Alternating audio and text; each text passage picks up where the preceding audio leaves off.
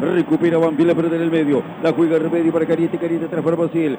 El misionero la juega hasta la mitad de la cancha. Ahí aparece cortando por el camino para manejar la pelota Mayo para central. El pecho para bajar de Chacón. El queda para Valcurre que le pega violentamente al arco. El balón se va por arriba del travesaño. Y el árbitro Fernando Espinosa señala al final del partido.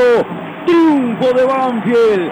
Ganó Banfield en el lento 3 a 0 sobre Central en una noche que ha logrado tener la contundencia que tanto necesitaba y una victoria que no solo tiene el valor de los tres puntos, sino el de la recuperación anímica, el del cambio de esa imagen tan pálida, tan paupérrica que había dejado hace una semana en Parque Patricios. Banfield hoy logró superar a Rosario Central siendo certero, siendo eficaz, concretando situaciones que pudo generar con una ventaja amplia sobre el equipo rosarino.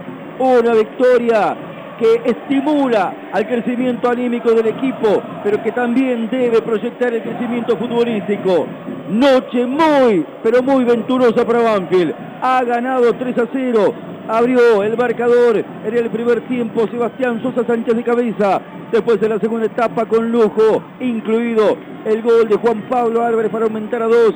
Y el tercero remate formidable con derecha del tucumano de lunes, debutando de Jesús Zoraire para este triunfo que se lleva a los aplausos del público de Banfield en el Lencho.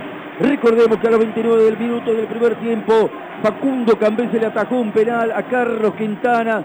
Noche perfecta para Banfield ha ganado 3 a 0, ha sido contundente y ha vuelto a sacarle 5 puntos de diferencia al equipo que hoy está más complicado en el descenso por tabla anual que es Huracán. Gran valor de esta victoria y ahora a seguir creciendo.